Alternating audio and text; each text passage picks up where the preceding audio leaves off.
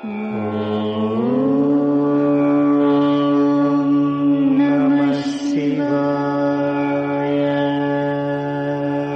பக்தி ஒளிக்கோவை வழங்கும் பஞ்சபூத திருத்தலங்கள். ஒரு சிறப்பு தொடர். தலம் ஐந்து சிதம்பரம். திருச்சிற்றம்பலம். தமிழ்நாட்டின் நாட்டியத்திற்கும் கட்டிடக்கலைக்கும் பக்திக்கும் புகழ்பெற்ற நகர் சிதம்பரம்.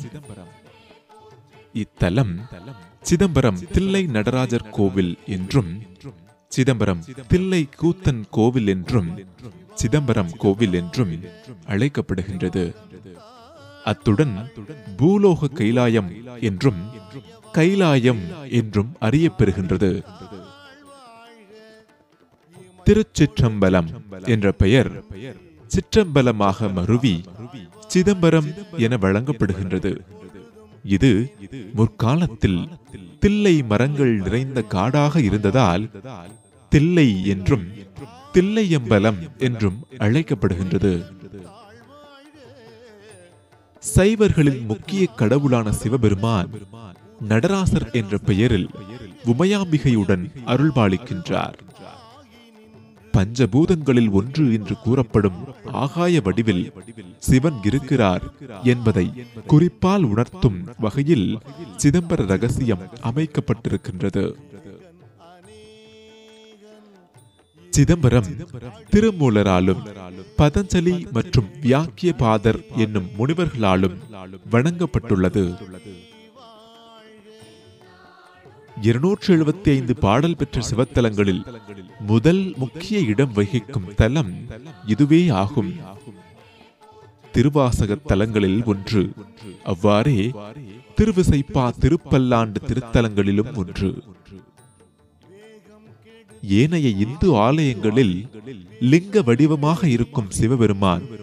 இங்கு நடனமாடும் நிலையில் இருப்பதால் பரதநாட்டியம் என்னும் நாட்டிய கலைக்கு முதற் கடவுளாக நடராஜரை வணங்குகின்றார்கள். நாற்பது ஏக்கர் பரப்பளவில் நான்கு திசைக்கென ஒரு கோபுரமாக நான்கு கோபுரங்களும் ஐந்து சபைகளும் உடைய இவ்வாலயத்தில் உள்ள கிழக்கு கோபுரத்தில் நூற்றி எட்டு பரதநாட்டிய நிலைகளில் உள்ள சிற்பங்களை காண முடியும். மூலவர் சிலை இருக்கும் இடம் கனக சபை என்று அழைக்கப்படுகின்றது. இந்த சபை பராந்தக சோழ மன்னனால் பொற்கூரை வேயப்பட்டு கனக சபை என்ற பெயர் பெற்றது. இவ்வாலயத்தில் உள்ள ஆயிரங்கால் மண்டபம் சிற்பக்கலைக்கும் கட்டிடக்கலைக்கும் பெயர் பெற்றது. இதை நிபுணர்கள் கட்டிடக்கலையின் அற்புதம் என்று புகழ்கின்றார்கள். இங்கு நடராசர் ஆலயமும் தில்லையம்மன் ஆலயமும் இளமையாக்கினார் ஆலயமும் திருச்சித்திர குடமும் இருப்பதால் ஆலய நகரம் என்று அழைக்கப்படுகின்றது. சிதம்பரம் கோவிலில் நாட்டியாஞ்சலி என்ற நாட்டிய விழா ஒவ்வொரு ஆண்டும் நடைபெறுகின்றது. உலகில் பல்வேறு இடங்களில் நாட்டியம் பயிலும் கலைஞர்கள் தங்களுடைய நாட்டியத்தை அர்ப்பணிப்பாக வழங்குகின்றார்கள். சோழ மன்னர்கள் பலர் இந்த ஆலயத்திற்கு பணிபுரிந்திருக்கின்றனர். சோழர்களுக்கு பின்னர் பாண்டிய மன்னர்களும் கிருஷ்ணராஜ தேவராயரும் வழிபட்டதாகவும் ஆலய பணிகள் பல புரிந்ததாகவும் கல்வெட்டுகளில் காண கிடைக்கின்றது.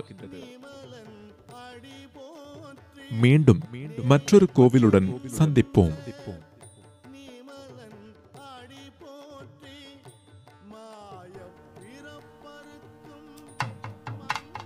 தமிழ் பக்தி ஒளிக்கோவை வழங்கிய பஞ்சபூத திருத்தலங்கள் என்னும் இந்த தொடரை நேயர்கள் ரசித்து கேட்டு பக்தி பெருங்கடலில் ஆழ்ந்திருப்பீர்கள் என்று நம்புகிறோம்.